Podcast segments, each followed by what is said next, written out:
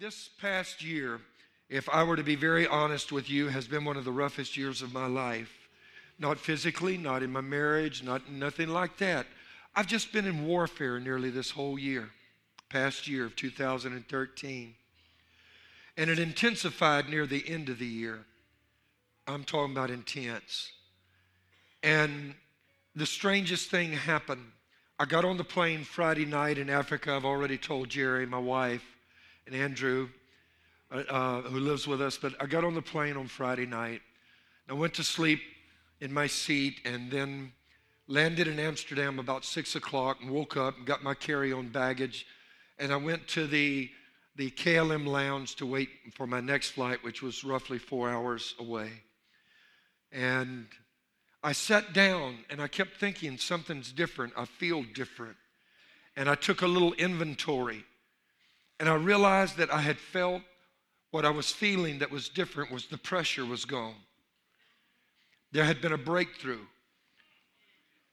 And what's amazing about that is two hours later, which would have been eight o'clock in the morning in Germany, Herr Voye, Voye and Isa, our spiritual son and daughter who pastor there, sent me a text and he said, Dad, good morning, Dad, or something to that effect. He, he knows my schedule. I'd be in Amsterdam. And he said, uh, Happy New Year. And he said, I had a dream that I have to share with you. And he's, in the text, he said, I dreamed last night that I saw you in intense warfare and in worship. And there was a breakthrough, and God came, and angels were released. And he said, I saw that, and I woke up this morning, and I had to tell you this. Now, this is after I already feel that there's been a breakthrough. I landed yesterday from Amsterdam and when I landed, I had an email in my inbox saying from another one saying, I had a dream about you last night. I had a number of emails, but someone else, I had a dream about you last night. There was a breakthrough. And then I called one of the men in the church, one of the families in our church that's going through an ordeal right now. And we're praying for them and served our church so well. And um, as we were talking, he said, Pastor, he said, I went to bed so stressed on Friday night. And um, I shared with him what happened, my experience. I said, Well, let me tell you what happened with me. And when I got through, he just stopped and he said, Pastor, that's amazing. Because he said, I woke up this morning and something had changed. There was a shift in the heavens. Something is going on. I can tell you that. Something is going on. I was so profoundly impacted by all of this building up toward the end of the year that I even purposed, though it had been announced that I would start teaching vision casting today and establish our theme through this year, I, I felt the Lord said, Wait, before you do that, turn my people's face toward me. Let's begin this year seeking the face of God. And so I'm dedicating the month of January. We're seeking God, we're fasting, we're praying. I'm calling Christian Tabernacle to fasting and praying in the month of, de- of January. Next week, I'll teach on vision casting, but turning our faces toward God is a part of that as well. I'm going to read some rather unusual texts that seem to be ill placed, as it were, in a Sunday morning that is the first Sunday of a new year but nonetheless, this is what I feel to address Exodus 20, verses 8 through 10, at least the A clause of verse 10. Remember the Sabbath day by keeping it holy. For six days you shall labor and do all your work, but the seventh day is a Sabbath to the Lord your God. And I would say that on the first Sunday of the new year, one of the better things you could do would be to make a commitment to be in church every Sunday that you can throughout this year and you're, you're not ill or working. But 1 Corinthians 16 and 2 says, Now about the collection for the Lord's people. There was a famine, and Paul was taking up collections to give to poor saints that had been hard hit. And this is what he said Do what I told the Galatian churches to do. On the first day of the week, each one of you should set aside a sum of money in keeping with your income, saving it up so that when I come, no collections will have to be made. Now, don't worry, I'm not about to take up an offering. not. I will tell you that what Paul was saying was because of the famine that's affected some of the members of the body of Christ, those of you that are blessed, just set aside a little offering on the first day of the week. And when I come, I'll collect it and distribute that among the poor saints and the churches that I'm going to. Now, you might read right over that and never notice something very significant that has occurred. The portion in Exodus said you meet on the seventh day. This verse says you meet on the first day. Did you see that? The seventh day was Saturday. The first day is Sunday. I need to explain that before I begin because Christianity is all about new beginnings. So, my subject today is new commitments for a new beginning in the new year. To establish an understanding about this, I would point out to you that Christianity of all faiths is unique in this regard. It doesn't save up karma to be addressed in future reincarnations. Christianity alone gives you the way to be able to totally put the past behind you and have a new beginning.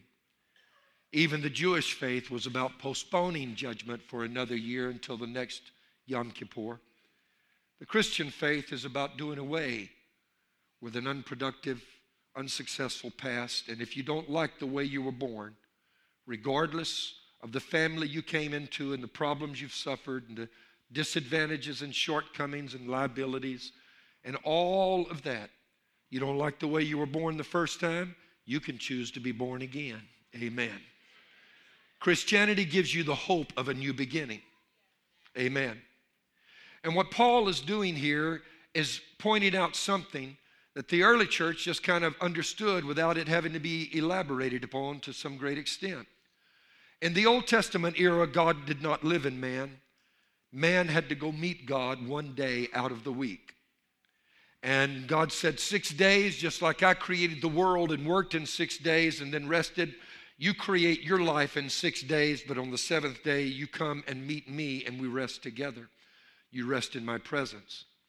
You come visit me and see me and keep me in your life, and I will be the anchor that you will always return to and make sure that your life succeeds and that the other six days are worthwhile. The New Testament era is a little different because Jesus did not uh, find himself resurrected, as it were, on a Saturday. He was resurrected on Sunday, the first day of the week. And Christians said, you know, the God that in the Old Testament was, was for us. After they had received the infilling of the Holy Spirit, they said, He now lives within us. You see the difference? He was with us. Six days we had our own thing to do. Seventh day we went and visited God. New Testament, we have Him inside of us Monday, Tuesday, Thursday, Wednesday, Friday, Saturday, and Sunday. So we don't go visit Him because He's already there. Therefore, every day is holy unto the Lord. And literally every day became a Sabbath to God in the sense of them worshiping God.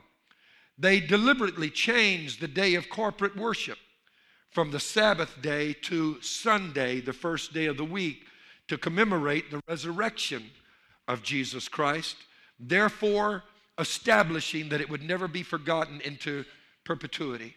They wanted believers to always remember that the first day of the week, Jesus changed everything and came out of that tomb. And therefore, though we have been commanded to worship on the Sabbath, we worship on the Sabbath. We also worship on Friday. We worship on Thursday, Wednesday, Tuesday, Monday. We worship every day because He lives inside. Every day is holy. So it doesn't really matter if we shift the day of corporate meeting to Sunday to acknowledge the day He was he was resurrected from the tomb because we're going to still keep every day holy and not just one out of seven. That was very, very significant because it points out again and underscores this important fact that Christianity is about new beginnings. What has been established in the Old Testament now has become something new in the New Testament era.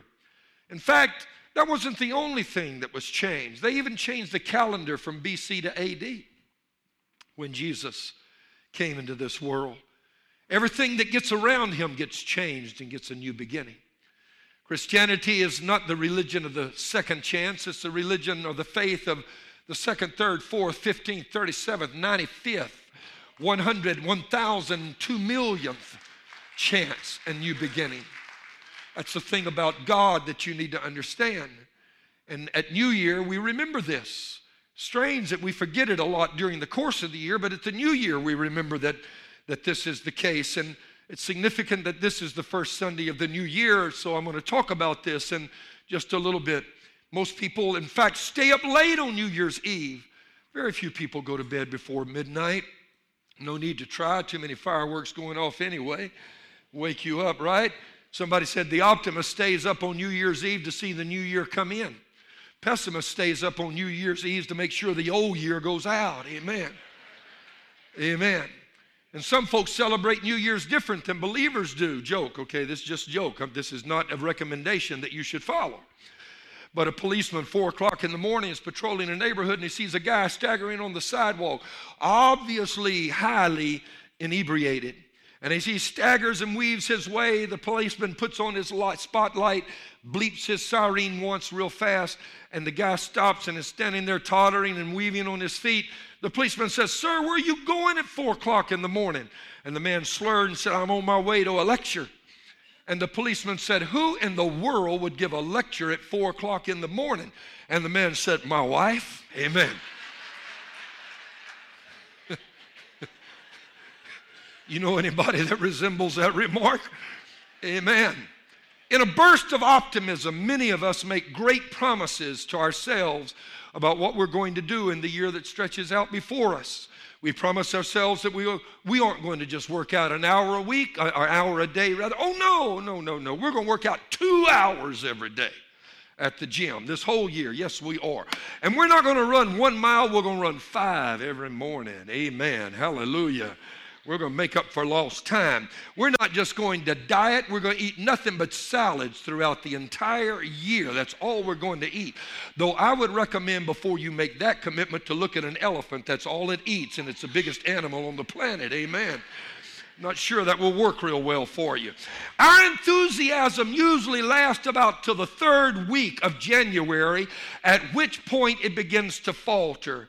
And let me be honest with you and tell you how many of us, our, commit, our, our commitments are usually abandoned by the last week of February.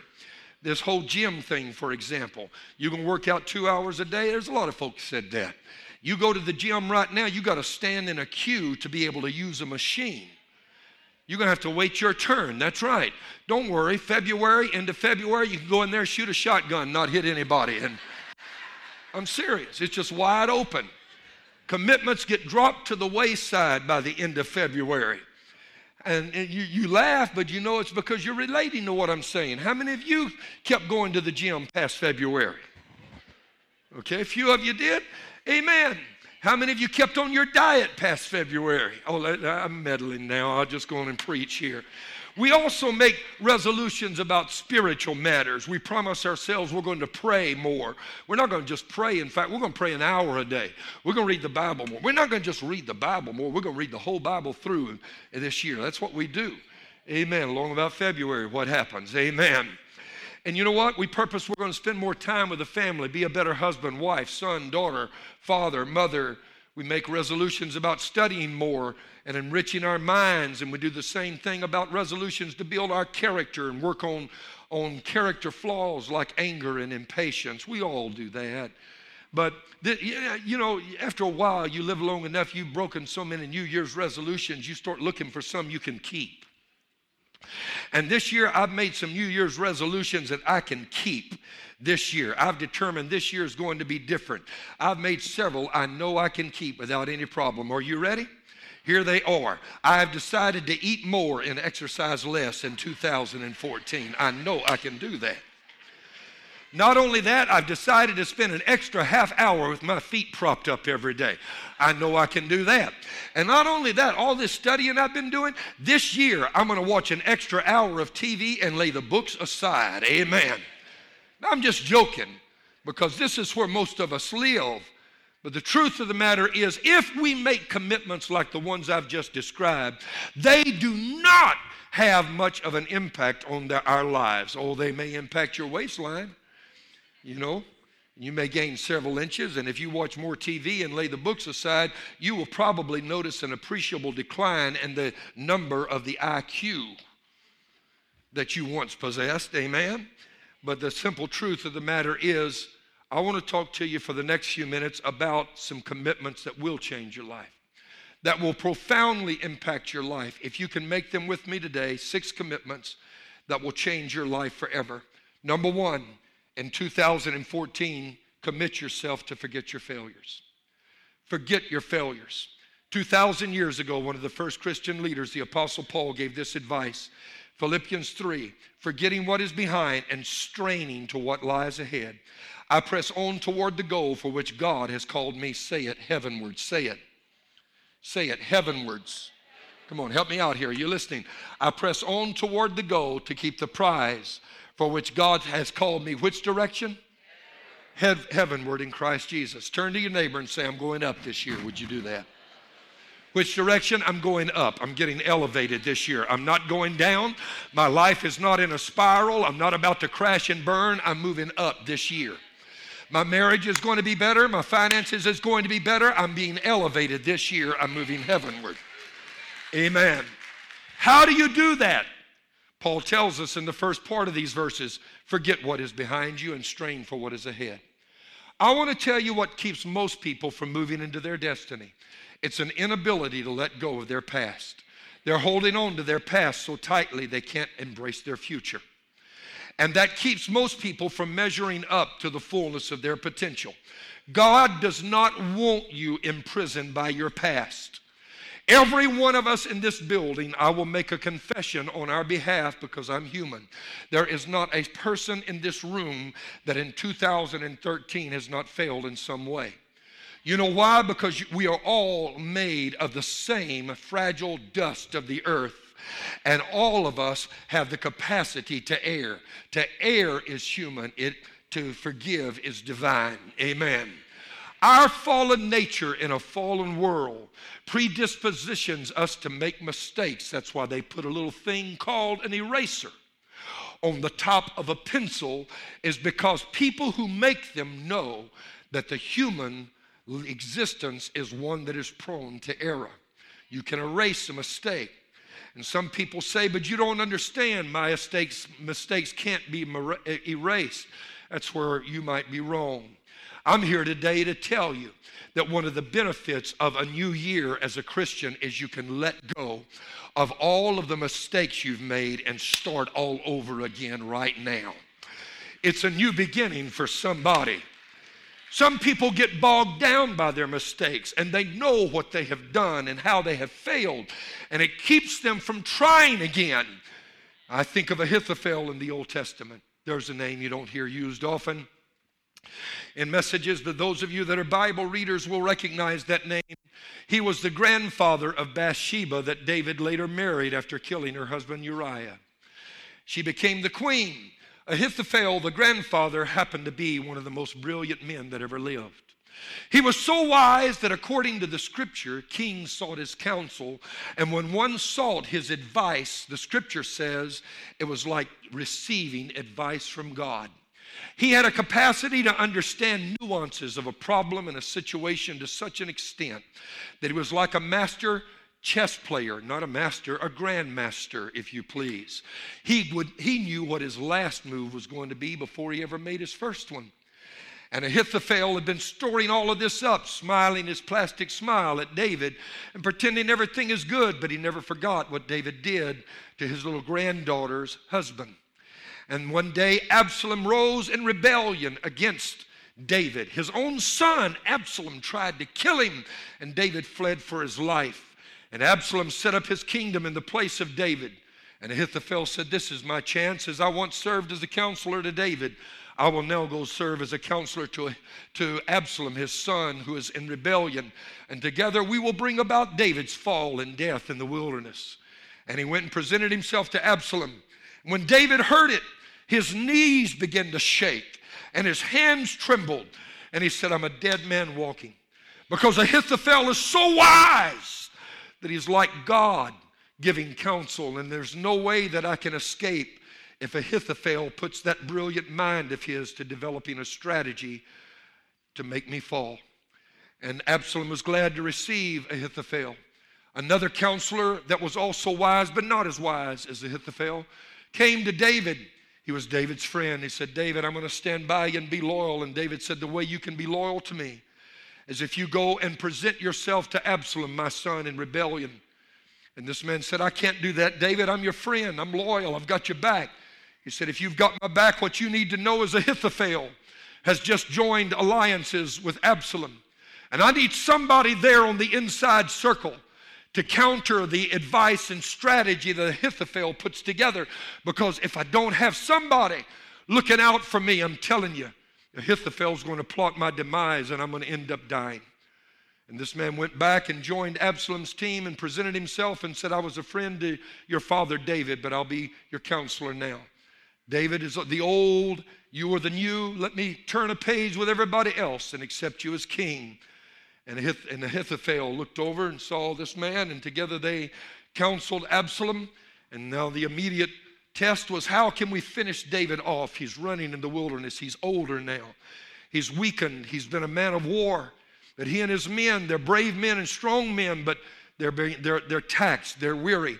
And this was Ahithophel's advice. Whenever Absalom presented the, the, the, the question to the counselors, he said, How can we finish this now and get rid of my dad once and for all? Imagine this. Ahithophel said, This is what you do. You get your army together and you go chase him right now while he's weak and he's tired and he's hurting and he's footsore. He's not used to this. He, he, he's lived in the palace too long and you, you go out there and, and you chase him down and kill him now because you don't want to give him time to recover. And Absalom said, That's exactly what I will do. You, you're as brilliant as my dad used to say you were. And he said, Anybody else have any input? And the other guy said, I do. And he said, I respect Ahithophel, but I'm telling you right now, if you follow his advice, you're, you're going to die, Absalom. Because you know your daddy. You were raised in the home, in his house. Your daddy is a man of war. He and the men that are with him are men of war. And you push them into a corner, they're going to come out fighting tooth and claw. And you don't want to do that. You better wait. You better wait. And you know what Absalom did? Absalom, because he knew his dad, David had been a man of war said, You're absolutely right. My dad, boy, you push him into a corner, that's when he can really turn into something. He turned to Ahithophel and he said, Thank you for your advice, but we're not going to follow your advice. We're going to follow this man. And Ahithophel, who had been batting a thousand every year up to then, whose advice had never one time been questioned, now Ahithophel hears the words, We're not going to follow your advice, and he sees himself as a failure. And he has never had to deal with failure in his life. He's been so smart, he always knew how to stay a step ahead of everybody else. But I want to tell you something about failure. Failure's beneficial in some ways because failure teaches you even when you feel like the whole world is collapsing around you and you feel like the night will never end, do you know what? Six o'clock the morning, you pull the drapes open, and you know what you're going to see? The gray of another dawn rising. Failure teaches you life goes on. Come on, somebody that's made a mistake, help me out here. Somebody that knows what I'm talking about. When you don't want to face the world, guess what? Hemingway said it, the sun also rises. That's what it does. Life just keeps on going on, and after a while, you pick yourself up. Amen. But Ahithophel had never had a failure in his life and didn't know how to handle it. Do you know what he did? He went home, sank into a despondency, a depression, and to such a, a state of, of, of, of, a blue funk, if you please. He actually became suicidal and called his family together and said, I can't live like this. I'm a failure. They're laughing at me. They know what I did. And he hung himself because he could not deal with failure. Just turn to your neighbor right now and say, Roll it over. Would you do that right now? Come on, roll it over. Roll it over. Reach heavenward. Let it go. Everybody's made some mistakes. Let it go. Let it go. In the name of God, let it go. Number two, commit yourself to give up your disappointments. You've been through some rough places? Last year, as I told you, in many ways was one of the roughest years I've ever. I, I hadn't even told Jerry this, but she's sensitive enough. I'm sure she's seen it. I've wrestled with God. I've wrestled with some, not in disappointment. I've just, I've been in spiritual warfare. And I'm old enough and been in this long enough now. You know what I do? I, you can show up and want to fight. I'll fight you all year long. I'm not quitting. I'm just doing. Amen. You heard that song? I have decided to follow Jesus. No turning back. It's not about whether you're going to discourage me. I'm going to keep on going on. I'm like a Timex. I'll take a ticket, a licking, and keep on ticking. And, and I, I may not hit on all cylinders all the time, but I'm going to be there anyway. You know why? Because I found the best thing that ever happened in my life. How many of you, this is how you felt coming out of 2013? He's been through a battle. That was me. And at times, this was me. I felt like I had been plucked and boiled. Take him off. He's too ugly to leave us there. Amen. You've been through some rough places. Give up your disappointments. And I'll tell you about disappointments. Disappointments always involve somebody. Disappointments are always centered around a person disappointed on a job, you not weren't disappointed in the job. Somebody owned the job. A supervisor, a co-worker disappointed you. Disappointed in, in your sales, that means somebody you counted on to give you a contract didn't. It's always a person in that disappointed in a relationship, somebody let you down. Somebody was supposed to do something they didn't do or did something they shouldn't have done. You know what happens? You get disappointed in life and you can become cynical and jaundiced. But I want you to listen to these words from Colossians bear with each other and forgive each other, whatever grievances you may have against one another. Forgive as the Lord forgave you. Let it go, is what Paul is saying. Did you catch that challenge? Did you hear that? God, in these words, is challenging you directly and personally to give up grudges, to let the fight go let it go. Lay your weapons down. Lay your pain down. Let your hurt down. What he's really saying is let your grudge go. Amen. You know what a grudge is? A grudge is a deep, ongoing resentment that we cultivate in our hearts against somebody. A grudge is an unforgiving spirit that leads to unforgiving attitudes and unforgiving actions. Let it go. Forgive even though they don't deserve it. Forgive, let it go. You didn't deserve it, and God forgave you. And Paul said, just like God forgave you, forgive others. Amen. Grudges destroy marriages. Grudges break up families. Grudges ruin friendships. Grudges split churches. Grudges cause businesses to, to tank and burn. Grudges cause partnerships to be abandoned and dissolved. Grudges cause people to leave ministry. Grudges cause people to leave churches. You don't need to let grudges ruin your life and cause your life to be run from the wrong perspective. Let it go. Let it go because of grudges, people say, I'm never going to that church again. Somebody in that church hurt me. Now, we got four services on Sunday. We have a Spanish afternoon service. You can't make it in the four English speaking Sunday morning services. Learn to speak Spanish and come in the afternoon. Amen. You hear what I'm saying? Amen. We got a Saturday night service. We got a Friday night service. We got so many services going on around here. To Grumbles, the only church I ever been in. Had a thousand services every weekend. You know. No, no, come, come on. Come on and get my point. People will leave a church. You didn't leave the job just because somebody did you wrong. You didn't stop shopping at that HEB or Kroger because they still shop there. Your kids still go to the same school. You go to the same PTA meeting. Come on. Hear what I'm saying? You go to the same Burger King and Walmart. You shop at the very same Galleria. You didn't go build another one just for you. Let your grudges go. Let them go. Get over it. Somebody hurt you. Let it go.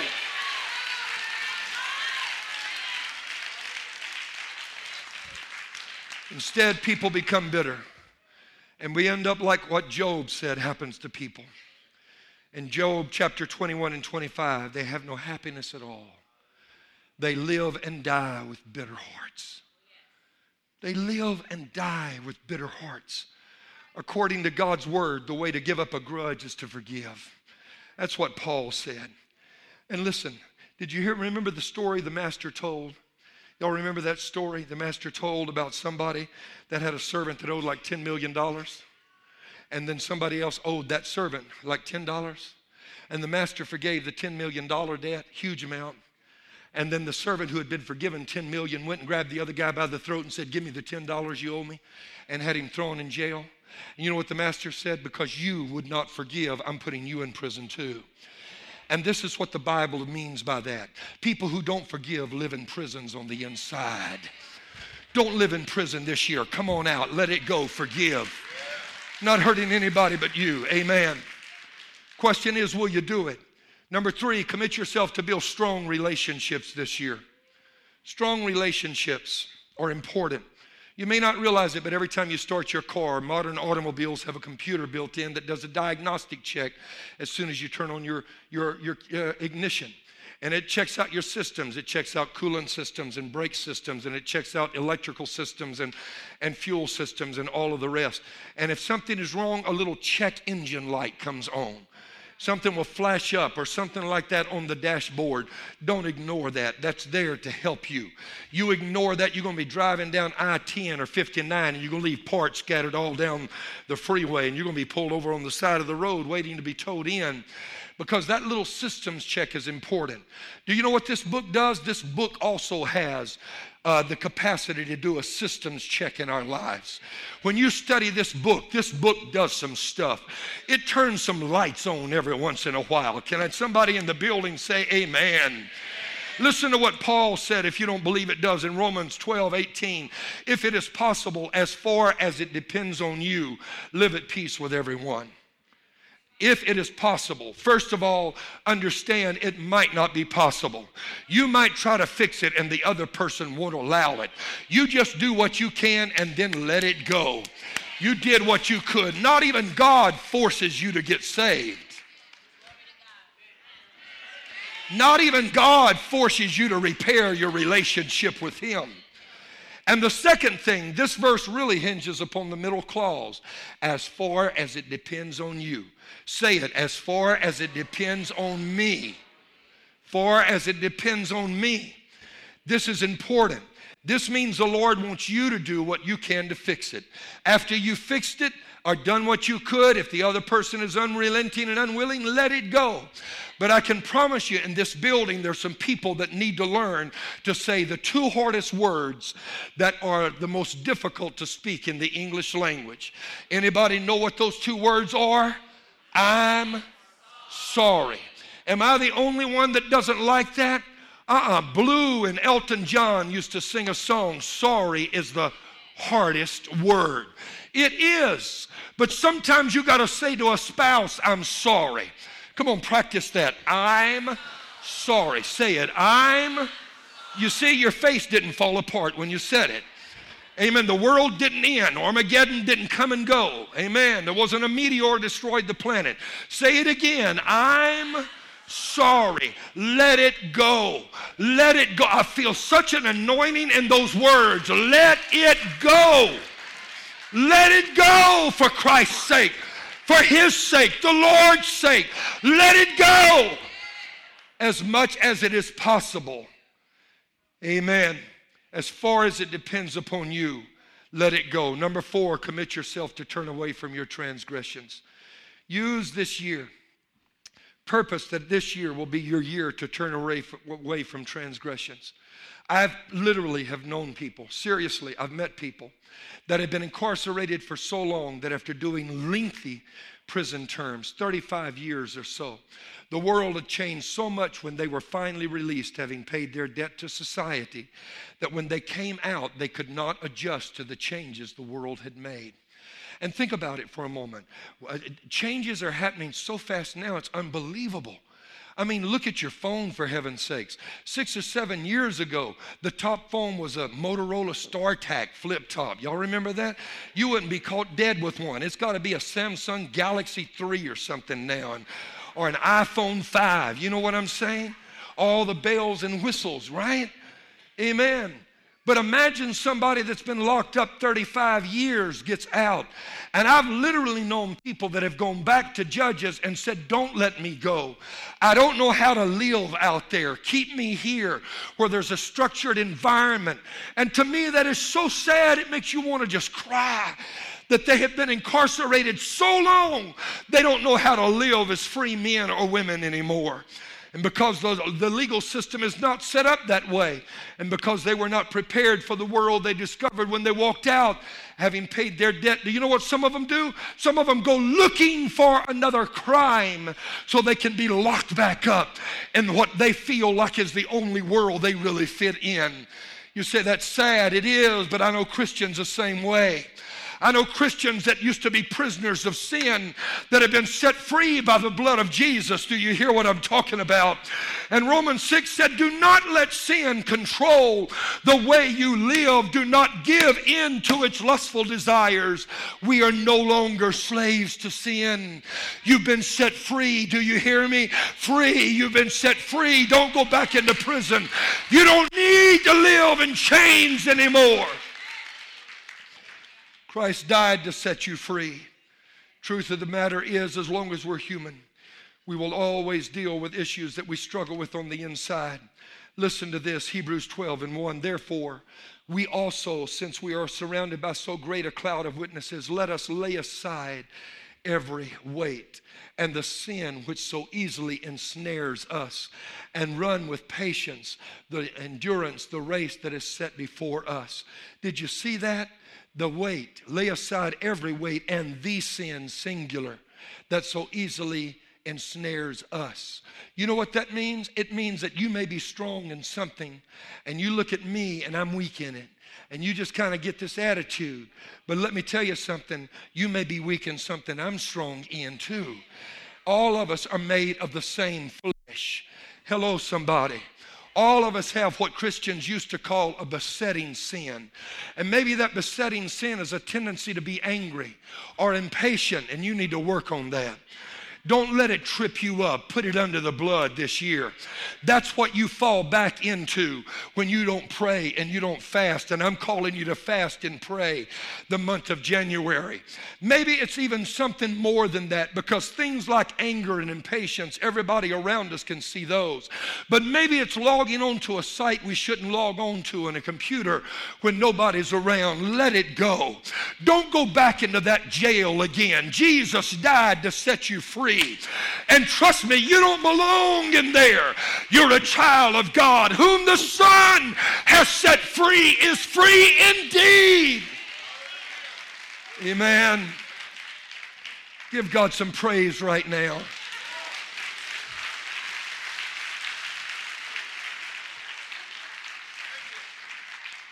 Amen. I feel the Holy Ghost working on that. There's some of us have got stuff in our lives that we need to let go of. And God's calling us right now. There's a systems check that's going on, the diagnostics check that is being made. And I'm not calling people by condemning them. I'm telling you that God doesn't want you to have to live that way to live over that feeling that, oh, I hope I'm not found out. I hope not, nobody discovers this.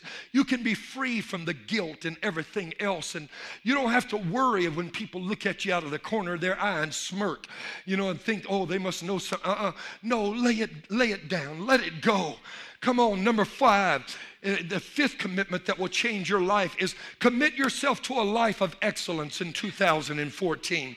Let everything you do be characterized by one thing.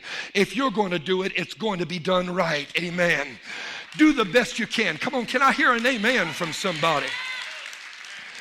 Leave fingerprints of excellence on what you do.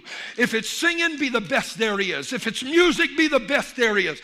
If it's a student, be the best there is. If it's an employee, be the best there is. If it's IT, you be the best going. And when somebody gives you credit, you say, if I gain any praise, let it go to Calvary because to God be the glory. Amen. Give God the credit. According to Ecclesiastes 9 and 10, whatever your hand finds to do, do it with your might. I'm not announcing my subject for this theme for this year, but I will next Sunday. But all I'll tell you is this it has to do with passion. The thing that defines and separates winners from those who just ran. The thing that makes the difference between those who leave a mark and those who don't is passion. When you have passion, you get up earlier and stay up later than anybody else. You push yourself harder. And listen, talking about passion, if there's anything we ought to have passion about, it's God. And so I come to the sixth and final commitment commit yourself to pursue God. Amen. Commit yourself to pursue God. Psalms 112 and verse 7, this is what the psalmist said concerning the righteous He shall not be afraid of evil tidings. His heart is fixed, trusting in the Lord. Fixed. Did you hear that? Fixed, trusting in the Lord.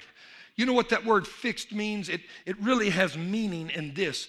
In, in this regard, what it means is to be preset upon something. You made a decision to set it this way. Let me explain it in a way you can understand. In my house, I own the remote in that house. Do you hear what I'm saying? You can laugh all you want to, but that's the herd house rules. When daddy's home, it's my remote. I go sit in my chair in front of my plasma screen TV and I set the channel where I want it to be set. You don't like it, you can go to another room where there's another TV. But in my bedroom, that's my chair, my remote and my TV. And I went in the other day and found Jonathan, my son. He's going on 44. He was sitting in my chair. Next month he'll be 44. He had my remote in his hand and was watching what he wanted to watch. And I walked over and I snatched it and I said, That belongs to me. But, Dad, I'm right in the middle of something. There's another TV in another room. The herd house rules are.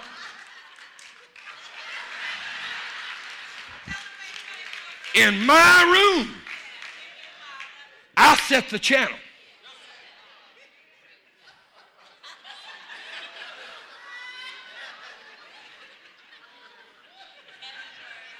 I don't know which service Jonathan was in, but this is for his benefit. Are you hearing me, son? I love you and all that, and I'm your daddy. But I set the channel. But dad, it's right in the middle of an important part of the game. Go watch it in another room. That's my, I set the channel. Now listen, you can set some things in your life. And David said, The righteous man is not afraid. You know why? Because his heart is set it's fixed, trusting in the Lord. What does it mean? It means like all of these myriads of cable television channels and, and Sirius radio that you've got it pre programmed. You're fixed on God. This is what Paul said set your affections on things above, not on things beneath. I'm calling on Christian Tabernacle. At the beginning of this year, let's set our hearts on God. Do you hear me? Let's set our hearts on God. Let's set our hearts to seek the face of Almighty God. Not only that, fixed means something else. Fixed means repaired. Like I took my car and a mechanic repaired it or fixed it. All of us, our hearts were broken and sinful, and Jesus came and fixed them. Fixed them. I don't know about you, but when I got saved, I was the hardest, one of the hardest people you would have ever, ever met. I could not cry you know why? I'd been through so many things that made me cry when I was a kid. I'd been hurt so many times, I purposed I will never allow myself to be vulnerable again and I was cold and I was ice. And people used to say, You don't have any feelings. What is this about you? Oh, there was something way down on the inside that wanted to feel, but I wouldn't let it. You know why? Because I'm not going to put myself in the position to ever be hurt by anybody I trust again. And I was cold, man. I was cold. I had people do me things and I did things to people that I don't even want to talk about right now. And when I walked into that little church in Lake Charles, Louisiana on Kirkman Street, and I gave my heart to God, you know what God did? He took my heart of stone out and and gave me a heart of flesh. And, and you know what? I started crying that night and I haven't stopped since. It embarrasses me. I don't mind telling you. I'll be sitting there and the rest of you are hallelujah and all of this and having fun. And when God comes in, I go to sobbing and weeping and I'm looking for the Kleenex box. And, and I, I think, they're wondering what's the matter with you, Pastor. Well, you think whatever you want. All I can tell you is if you'd known how cold I was, you'd know why I love him so much. He gave me a heart. He gave me a new beginning. He gave me a fresh start.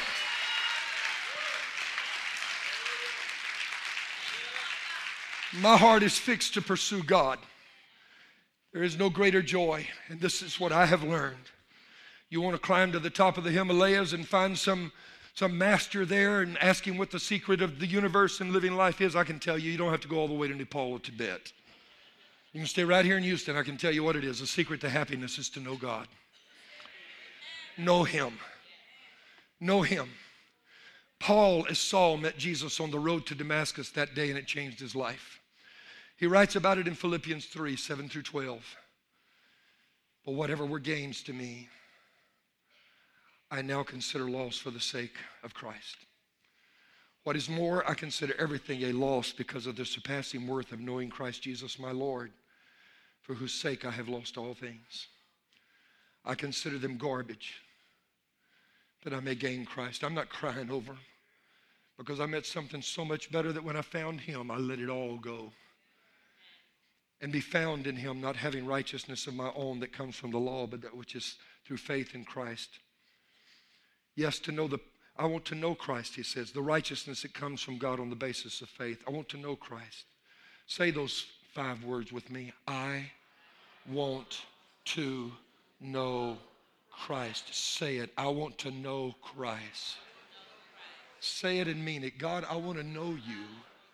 I dare you to say it to him and not just because I ask you to, but would you turn your faces to him and say, I want to know you, God?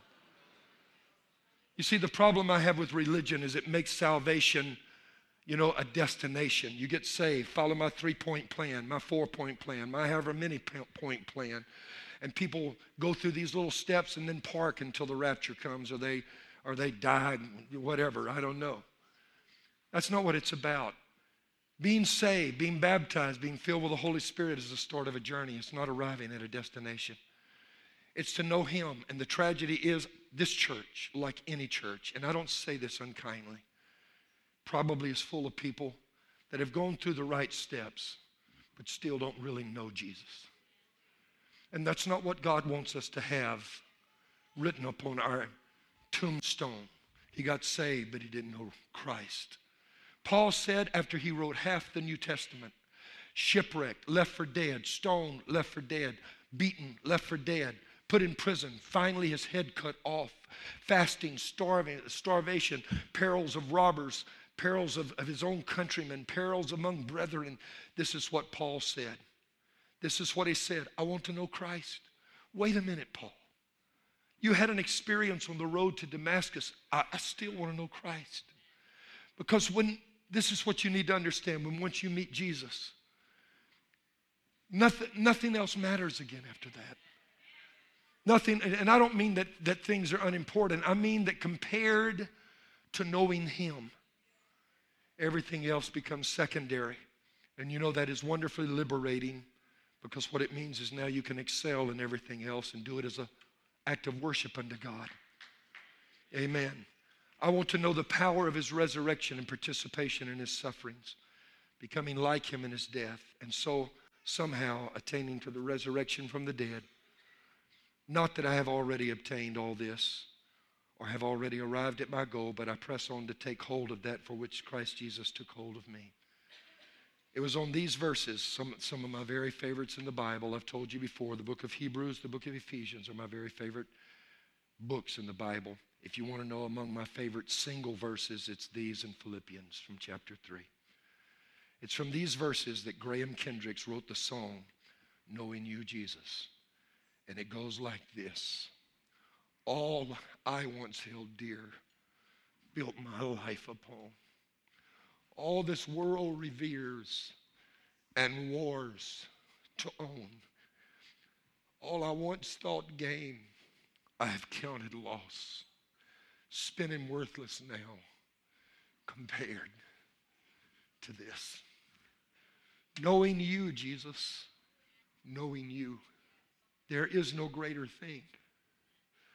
You're my all. You're the best.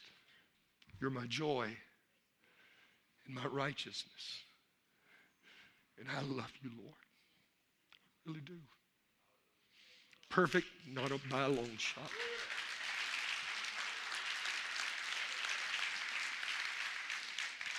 Those who are going to serve communion will come take their places now, and I'm going to ask them to prepare to serve you.